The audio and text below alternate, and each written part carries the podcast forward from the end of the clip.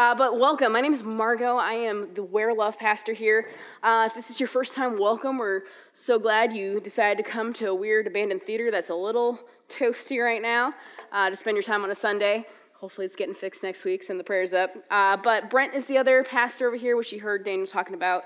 But we're in this series uh, that's really fun right now called The Comparison Trap, uh, which is a series on comparison. And we decided to do this series, or I wanted to do this series because I found uh, at least among the people that I talk with, and I know in my daily life, that comparison has kind of crept up in our mindset more than any other generation.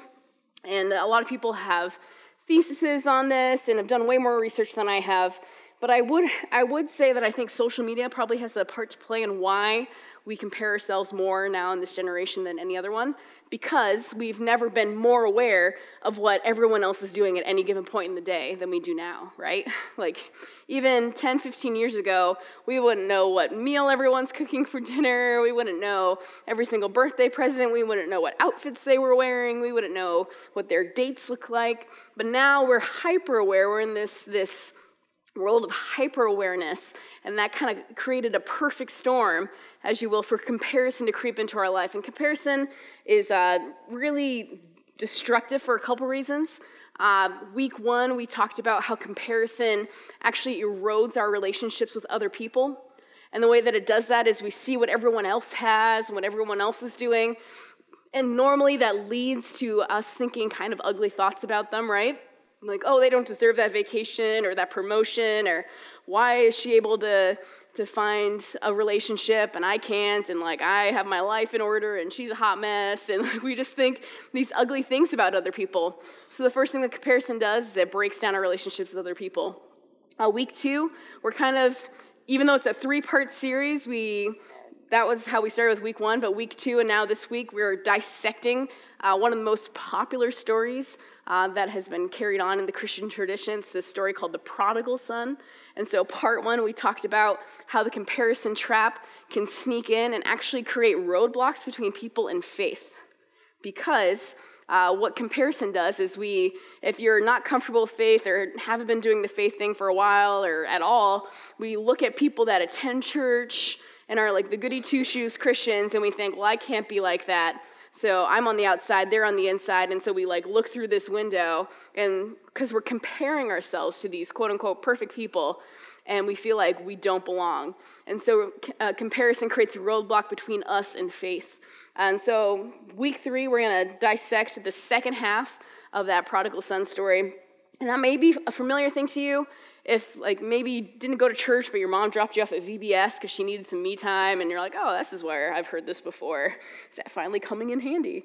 Uh, but uh, so just bear with us as if there's anything i'm saying where you're like you're missing the whole point. It might have been covered in the previous weeks if you're gone and you can find all of our talks at eastlake tricities.com slash talks videos or podcasts or if you have a fancy schmancy apple phone you can go on itunes search eastlake tri-cities and catch up on any of the weeks uh, there. So we know summer's hard to get here on a Sunday, so feel free to utilize that. But uh, in this second half of this story, the prodigal son, the lost son, uh, we're talking about, we're going to start right in, and there's a party going on. And it's a huge party, it's an expensive party, it's a lavish party. And I think we can appreciate lavish parties because, at least for me, I grew up in the silver age of MTV. Not the golden age. The golden age is when there was only music, like maybe pop-up videos. The silver age is when they like started transitioning to reality TV, but it wasn't like the really like awful kind. It was like the somewhat entertaining kind. Does anyone remember shows like Room Raiders? Uh, yeah, yeah, where they like take a black light to like a teenage person's room, and you're like, this is only gonna go wrong, and stuff like that. Uh, that was highly entertaining. Uh, another show that they had that was pretty popular was uh, My Super Sweet 16. Does that ring any bells? Uh, pretty much they followed these rich kids around for the preparation and then the happening of these lavish 16th birthday parties and totally set my expectations way high. Uh, but you know, I didn't live on Miami Beach. I lived in a log cabin in New Hampshire, so if you want to see a sweet party, it's usually like in a barn and there's haystacks and it's not super exciting. Uh, but up until, uh, like, I remember I was like 15, and up until that point, birthdays were like an ice cream cake with grandma. So I'm like 16. They've been holding out for my 16th birthday, right? Like, this is gonna be just like the show. Uh, but of course, middle class family, log cabin in the woods. Uh, so my 16th birthday came around, and I'll never forget, I got two presents. And I'm looking at it, and there's like one about yay big, and there's one about like yay big. And I'm like, well, car keys can fit in a mighty small box. So I'm gonna start with the small present. And so I remember taking it and opening it up.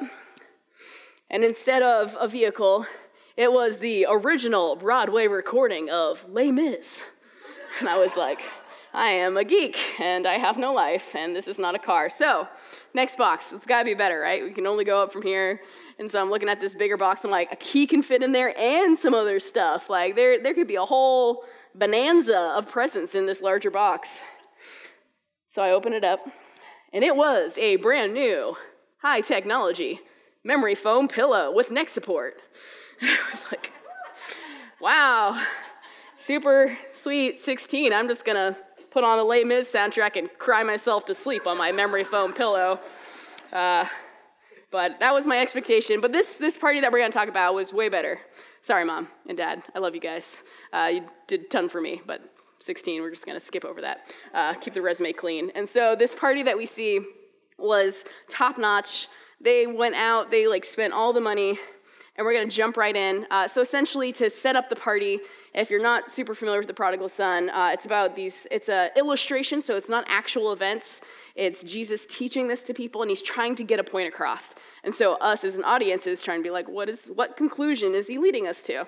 So in the first half, just to do a quick recap, uh, there was two brothers, older son who of course is going to inherit you know, all the fun stuff, and the younger son who's just like the heir and the spare, right? In, in case of emergency, deploy younger son, and then, you know, so he was kind of looked down upon, wasn't seen as esteemed, and so he goes to his dad and he asks an audacious thing. He says, "Hey, I know you're taking a while to die, uh, so could I just get what you're going to leave me now?" And the dad doesn't ask any questions, doesn't talk back, and actually gives him what this younger son asked for. And the younger son takes his money, takes his inheritance, says he goes to a foreign country, and we know he does this because he wants to get out of the hometown where no one knows him and where he can like be his own person. And he blows his money, they say, on immoral living. So we can connect the dots there. He was up in the club. We know it. We've seen that guy. So he was spending his money, having a good time. Famine strikes the second the bank account zeroes out. So he's in this country and no one has food and it's super scarce and super expensive and he doesn't have money. He finds himself working on a pig farm, which, since Jesus is talking to a Jewish audience, we can assume that the main characters are Jewish, and this would be like a super no no. Because for Jewish people, pigs were seen as like essentially making your soul unclean. Like if you touched a pig, if you ate a pig, if you were around pigs, uh, you would then have to go and cleanse yourself and like ask for forgiveness. So to work with the pigs was essentially making a huge moral compromise as low as you could go. And as he's starving to death, watching pigs that are eating better than him, he recalls his, his home, his homeland, his hometown, his dad's farm, as it were. And he says, Their servants ate better and were treated better than I'm treated.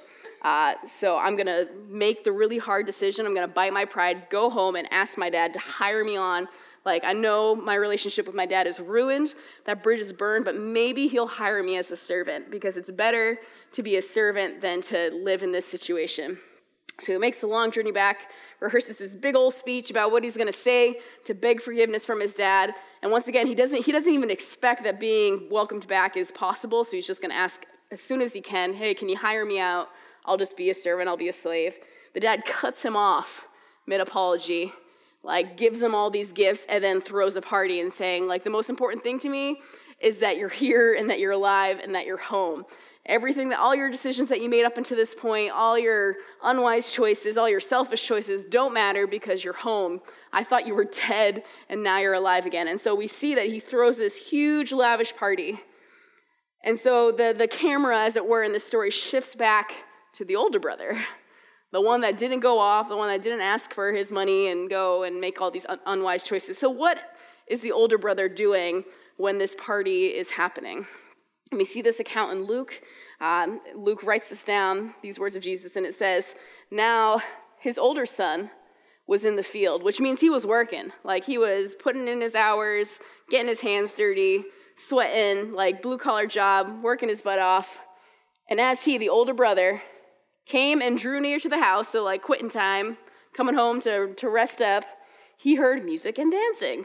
And so I, there's, there's a really small part of me that thinks that maybe he got excited, thinking like, oh, maybe the party's for me. like maybe they're gonna, I'm gonna walk in and they're gonna yell surprise. And so maybe his heart lifted up a little bit, like thinking like, oh, this is gonna be great.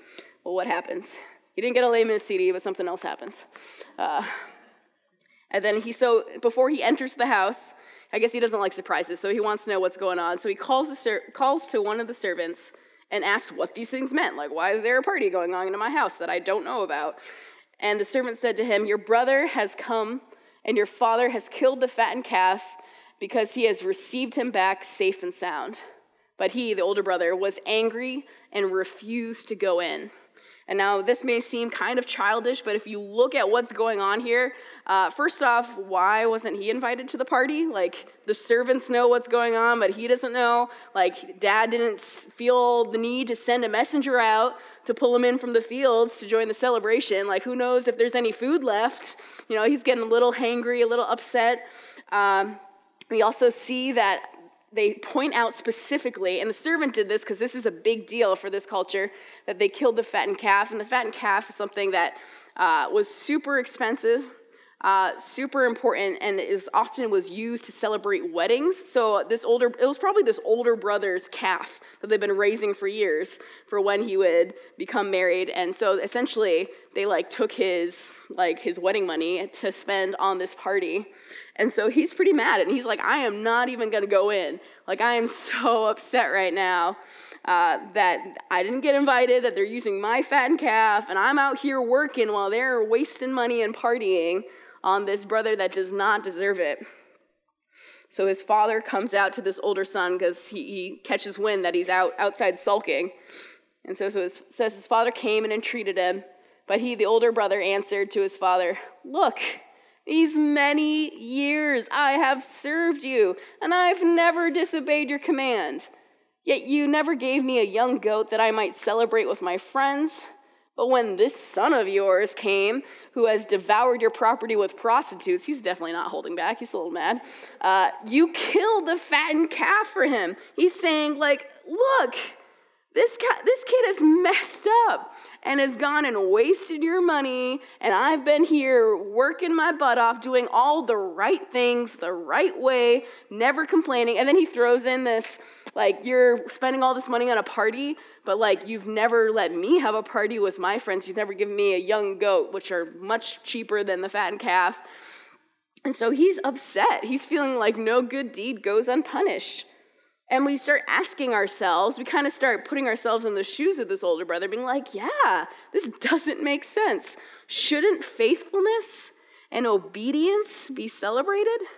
Who's getting the party? The one that was the good, the one that behaved and the one that, you know, lived this good life and followed all the rules? No, the party's for the one that messed up. And we can see this frustration bubble up to the point where the brother doesn't even say, You're throwing a party for my brother, right? He says, this son of yours. Like he is done. He is so done saying, like, I'm not even, he's not my brother anymore. But this son of yours came and was living his life and doing these things. He's not my brother. And so, what is, what is the, like, these are real points. He's not making up anything, he's not exaggerating anything. He's bringing valid, valid questions, valid argument to the case. And so, how does the father respond to, to this older son? It says, And he said to him, Son, you are always with me. All that is mine is yours. It was fitting to celebrate and be glad, for this your brother was dead and is alive. He was lost and is found. So essentially, the, the, the father's saying to this older brother, What's mine is yours. Like, if you wanted to, to have a go and celebrate with your friends, like, all you had to do was ask. All you had to do was ask. You've been with me, definitely appreciate that. I'm not undermining your hard work and your dedication. But he's saying it is, filling, it is fitting to celebrate this because look at, he's changing it back again, reminding him, Your brother, your brother was dead. Because think about this they see the son, he goes to a foreign country, Maybe they know where he's going. They hear maybe a famine has occurred. They haven't heard from him in months, years. We don't know. It's a significant amount of time, though. And so this father's probably thinking, My son is dead. He's gone. I've lost a child. And isn't it worth celebrating that he's alive and well and home again? And I think the brother, I think the, the father points out this what's mine is yours for a very specific reason, because I think we can fall into the trap of thinking, well, if you know, if I don't ask God for anything, then I'm better off. Like I'm better than other people that are always like, "Oh God, just give me this," and "Oh God, I need this," and oh, like they seem pretty high maintenance. Like I'm a low maintenance Christian. God, you can like there's important things out there, so I'm not gonna bother you. I'm not gonna take up your time. Like you're helping, you know, save people from natural disasters and famine and war, and like I'm not gonna like I'm not gonna pray and ask you for anything because you got much bigger fish to fry. Like I like look how good I am that I actually don't need you. That I don't, I don't need to ask you for anything. Doesn't that give me some sort of brownie points to be this low maintenance, you know, kind of son? Look how great I am. I don't need any help. But what we see if we look at the, the whole story here of this, this prodigal son story was that God made, if God had made a bigger deal about the faithfulness and the perfect record of the older brother, then it would paint a completely different picture. He's not throwing a party for the one that, that, that was perfect and did all the right things. He's not celebrating that. He's celebrating the one that was lost and came back.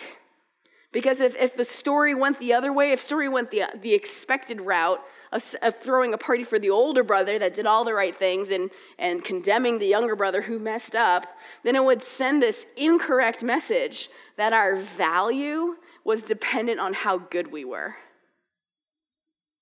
that our value was dependent on how good we were. And God's saying, No, I am illustrating this story. I am telling this to people so that you can get that out of your head. And I think He's doing it because the church at this point, the, the Jewish church, and I hate to say it, oftentimes in churches in America today, send this message, and sometimes it's unspoken, that you're only worthy to be sitting here if you are like a certain amount of good. Like you have to be a pretty good person to be a Christian. You have to be a pretty good person to be welcomed into church. You have to be a pretty good person for God to see that you have value.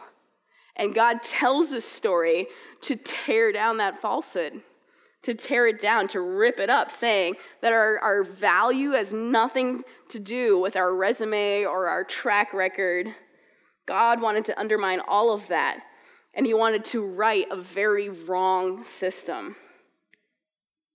And, and this story actually takes place in, at the end of two other stories. So he really, like, he's talking to Jewish people, so he pretty much repeats himself three times so that they can get the point, so they, do, they don't miss it. Because before this, he tells two other stories of things that were lost. First, he talks about a lost coin, uh, where a woman, she has three silver coins, she loses one of them, and she searches her house with a lantern all night trying to find this, because this is a significant amount of wealth. And when she finds the coin, she throws a party, invites her neighbors, like, Yeah, I got my coin. Like, I'm not as broke anymore. Yay. And then we see this next story of a sheep, which may be familiar. Like, if your mom dropped you off at VBS, left for me time, you may have heard the sheep story, where there's a shepherd with a flock, and the one sheep wandered off, and so he leaves the flock and finds the lost sheep, searching day and night, finds the sheep, brings the sheep home, and then celebrates, calls people to celebrate with him that he found this lost sheep. So he's told these two other stories about a coin, about an animal, and now he's talking about a person, about a human being, about you and I. And he's saying, years have gone by with this son being lost and how much bigger the celebration now that he's found. I've never, I feel like the father never stopped hoping that that son would round the corner on the driveway, right? right? Because when the son comes home, it says his father saw him from a long way off. So it's almost like he was waiting, right? Sitting on the front porch, just hoping and praying. I haven't seen my, my son in years and seasons. I just hope I see him. And then seeing him run, see him, seeing him just barely turn that corner, the father takes off after him to, to just envelop him and to, to love on him. What God's illustrating in these three stories is that, because in all three stories, something was lost, and then people spend a small, like in the coin that she spends a night looking, in the sheep, they kind of make it sound like a little bit more time looking for the sheep. For the son, years have gone by. What God is illustrating is that a very sensical thing is that the more important something is to you, or I should say, the more value something has to you, when you lose it, don't you spend more time searching for it? Like, uh, say your kid made you an arts and crafts project, and that's lovely and nice, but you have like 7,000 of them, and then you misplace it, it goes somewhere, and the kid doesn't know about it, so there's no pressure. And you're like, oh man, where did that card go? You may like pull out your junk drawer and like look around, but you're not spending hours and days and weeks looking for it, are you? Whereas if you move to a new house and you're like, oh man, Aunt Ethel's Van Gogh painting that she bequeathed to me is now missing. You would be like tearing the place apart. You'd be going on Craigslist, seeing if someone was trying to sell it and be shady. You'd be calling, you'd be filing the police report. You'd be hunting it down. Uh, we see here on this like kind of graph, this chart of value, that the more something is worth, the more time that we spend searching for it. And God's trying to say that. He's saying if you are of infinite value, which I think this story illustrates. If you are of uh, like priceless value, aren't I going to spend all the time in the world searching for you, pursuing you, trying to find you, trying to bring you home again? He's celebrating the younger son. So, how does God try to deconstruct this corrupt, this corrupt system? Because the world tells us that our value is totally a measurable thing, right? Like it's, it's how good you look, it's how smart you are, it's what your resume looks like, it's what your criminal history looks like or doesn't look like. The, the world is going to give you all kinds of things to live up on how valuable you are. But God's trying to break down the system, and He breaks it down in the story with the detail of something that we may have skipped over just because it sounds weird and we don't really understand it well. It's this thing called the fattened calf. It's what he used. It's the, it was the signifier of the celebration, the main part, the main event of the celebration was this fattened calf being, being sacrificed and being used. So, why, why is this highlighted? The servant knows about it, the son knows about it. This seems to be like the most important detail of the party. So, why is God highlighting this? And I'd like to think that the answer is, is that red meat solves everything we look through this, the older I get, the more I think that red meat solves everything, except for heart disease, but we're going to continue on. So, the significance of the fattened calf, we're just going to talk about this real quick. The calf, this fattened calf, if you look at what, what that meant in that day and time, which we have to understand, right? If Jesus is talking to Jewish people in this audience, we need to understand what they would already understand. So the fattened calf was set, set apart at birth, and it was kept in a, in a nice stall with all the soft hay, and it was fed this sweet wheat and grains. Like it lived a pretty great life. In the stall, it didn't have to worry about predators. It didn't have to worry about the seasons, the hot, like it had shade. It didn't have to worry about it being too cold. And we had to keep in mind that this was not in our like in Walla Walla where there's like all this beautiful green stuff to chew on or anything like that. This was in like Israel and the Holy Land. And so it's kind of more like sagebrush out there. It's dry, it's arid, and so you do see cattle grazing a little bit, but they're fighting for like one little green leaf, and I mean it's kind of lean, lean pickings. And so the fattened calf had this kind of charmed existence because it was fed constantly this awesome diet of this wheat and this grain. It didn't have to search and struggle. And so, because it wasn't roaming and getting all the exercise, I got fat. Go figure. Uh, so, and for them, if you had an animal that was fat, that was a sign that you were prosperous because you were able to feed this animal all this extra food.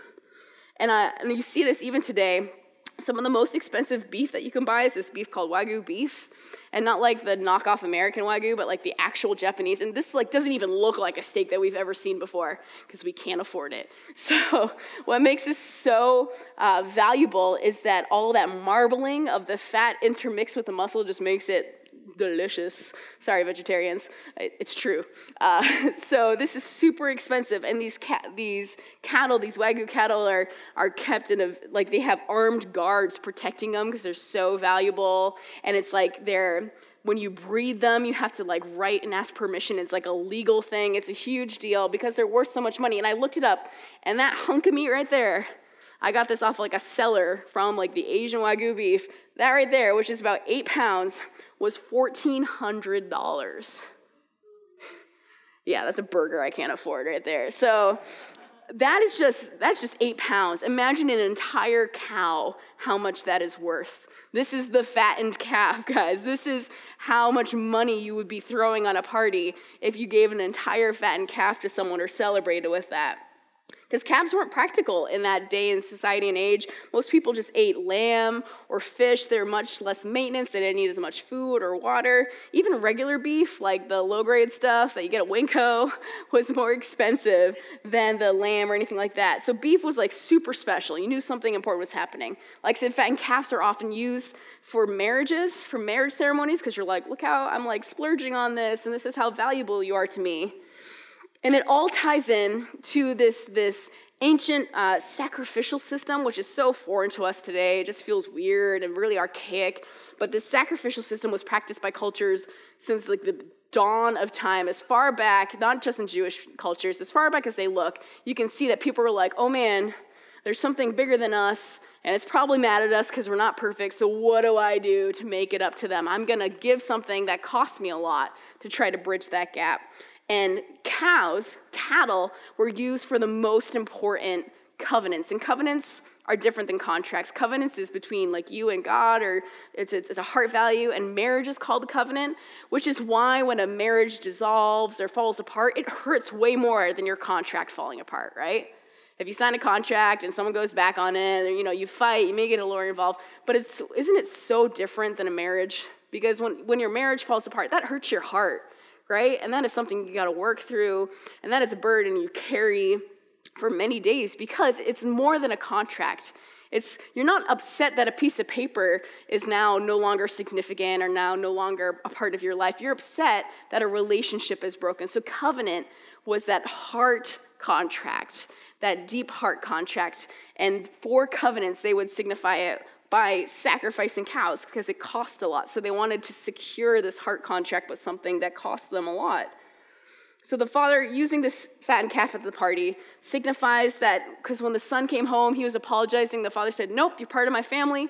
I don't care what you did. I don't care who you saw. I don't care, you know, your reasons for doing it. You're home. You're part of my family. And he kills the fattened calf to say, calf to say, and you're not leaving this family. Nothing you can do can separate you from my love. Nothing that you that you did or thought or anything like that can separate you from being a part of this family. And I'm going to make a huge costly sacrifice so that you know it and that everyone else knows it. But the truth in this story is when we when we zoom out and we look at all the different parts of it is that we can oftentimes find ourselves not i think we can connect with the younger brother because we all make mistakes but i know i personally can sometimes find myself feeling like the older brother right? I'm trying to do good like i'm trying to behave and make all good choices. And then i look around at people making not good choices and they seem to be having it easier. They're having more fun they're getting ahead in their jobs and their careers and their relationships and we can become bitter like the older brother we can become bitter and, and, and not want to be around those people. And unfortunately, I've seen it even in, in church environments of people not, of the church not welcoming people in because they don't fit their standard. Why should we celebrate them coming to church? I've been here for 20 years. Why should we celebrate these people, even being willing to, to explore what faith looks like when I've been on board since day one? My papa was a preacher, and I, you know, I spent every day in church. Why should we celebrate these people that have messed up coming to church. But the truth is, is that none of us actually are the older brother.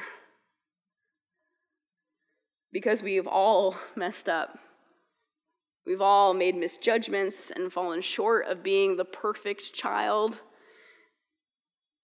and when we look at it, when I, when I really truly am willing to sit and look at the mess in my heart that I'm still working through and still dealing with, I realize I actually don't have much leverage to look down at other people's mistakes.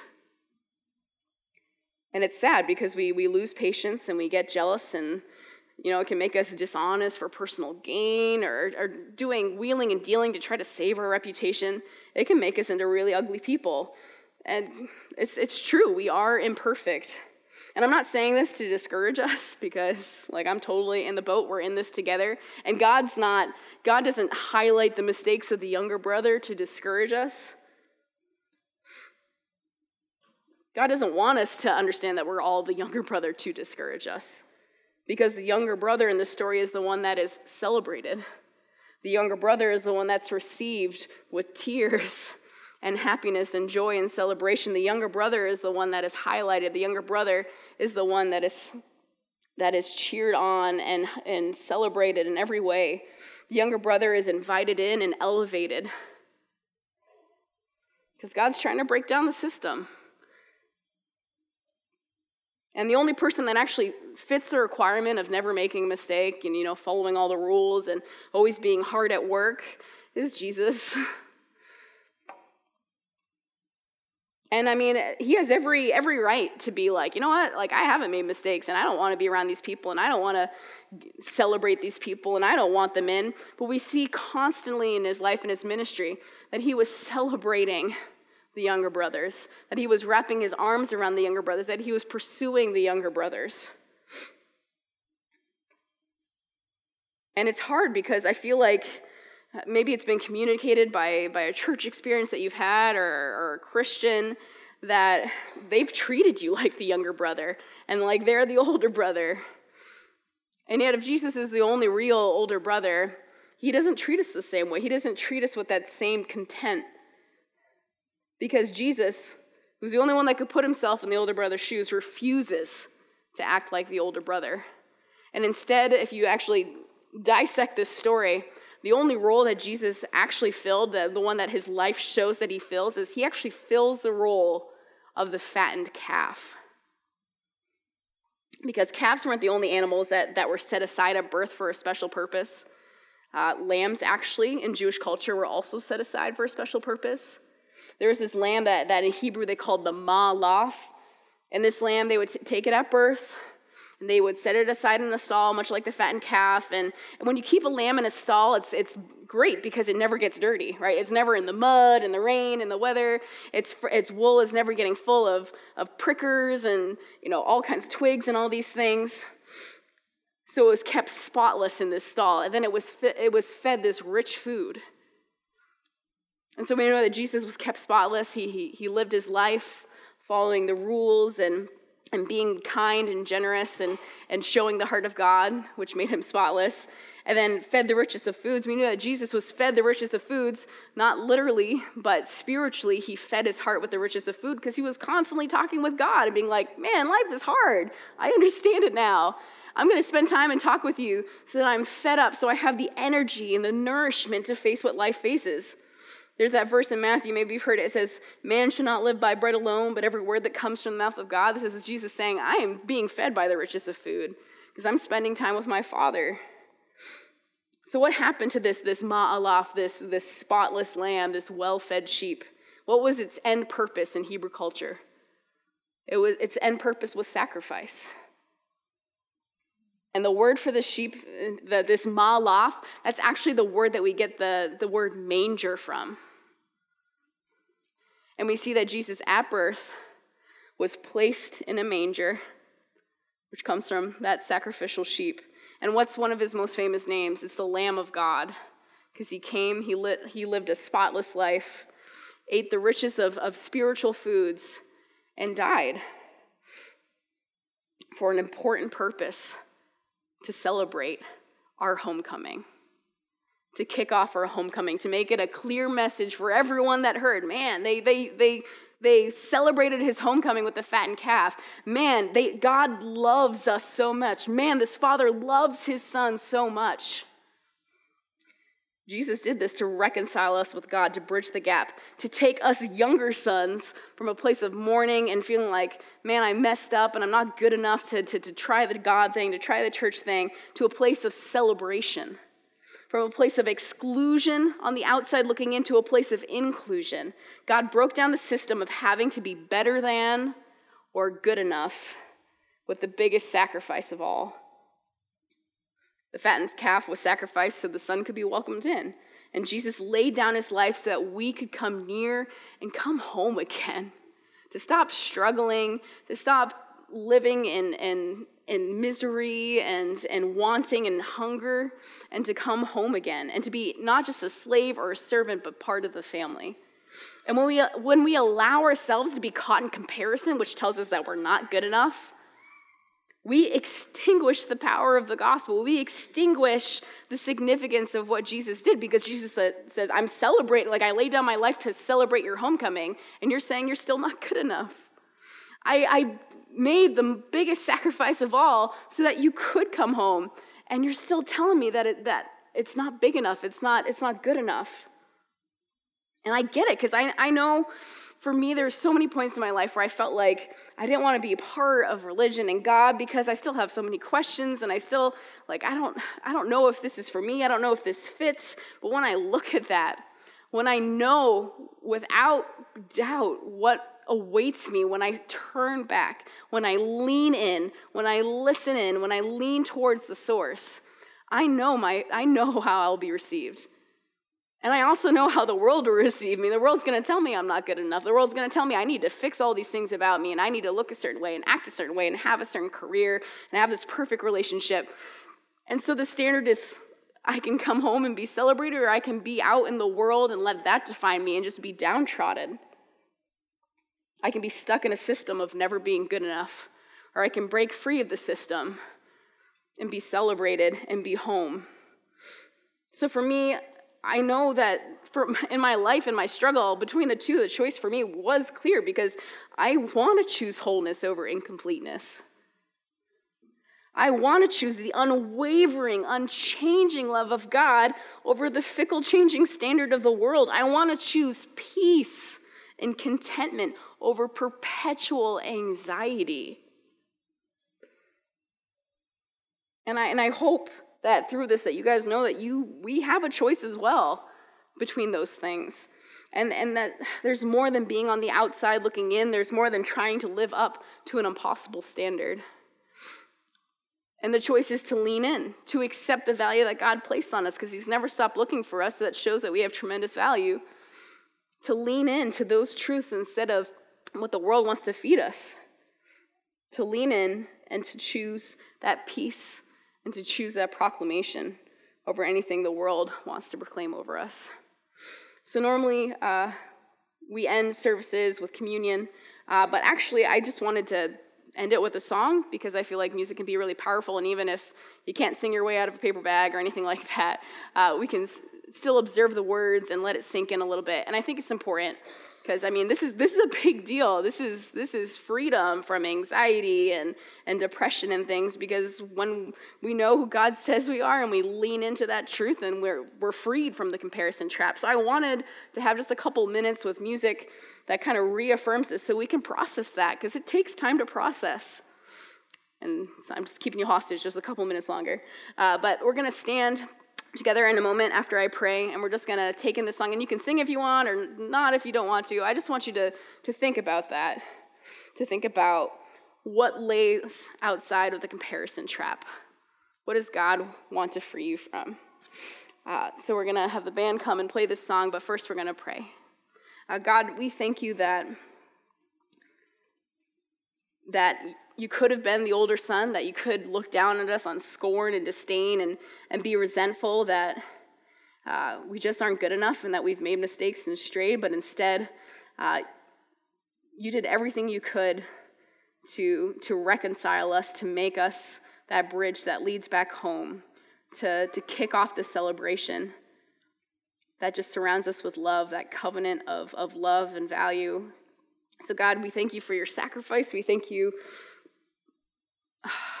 that you, you gave the most so that we could receive the most. Because, God, we know that when we're in the world, we're starving because the world is saying that, that we are lacking so much. But when we're with you, we have everything that we could need because you say that we are enough. So, God, help us to, to free us from that comparison trap. Help us to free us from the lies that maybe family has told us or, or coworkers or the world has told us that we're, we have no value and that we're lacking. And help us to, to claim the value that you've placed upon our shoulders, God, because it came at a great cost and we don't want to make light of that. God, just help these words that we're about to hear to, to sit in our heart and to resonate with our in our minds and souls in a way that maybe they haven't ever before. Because we want to lean into you. We want to be free from the comparison trap. And we pray all these things in your name. Amen.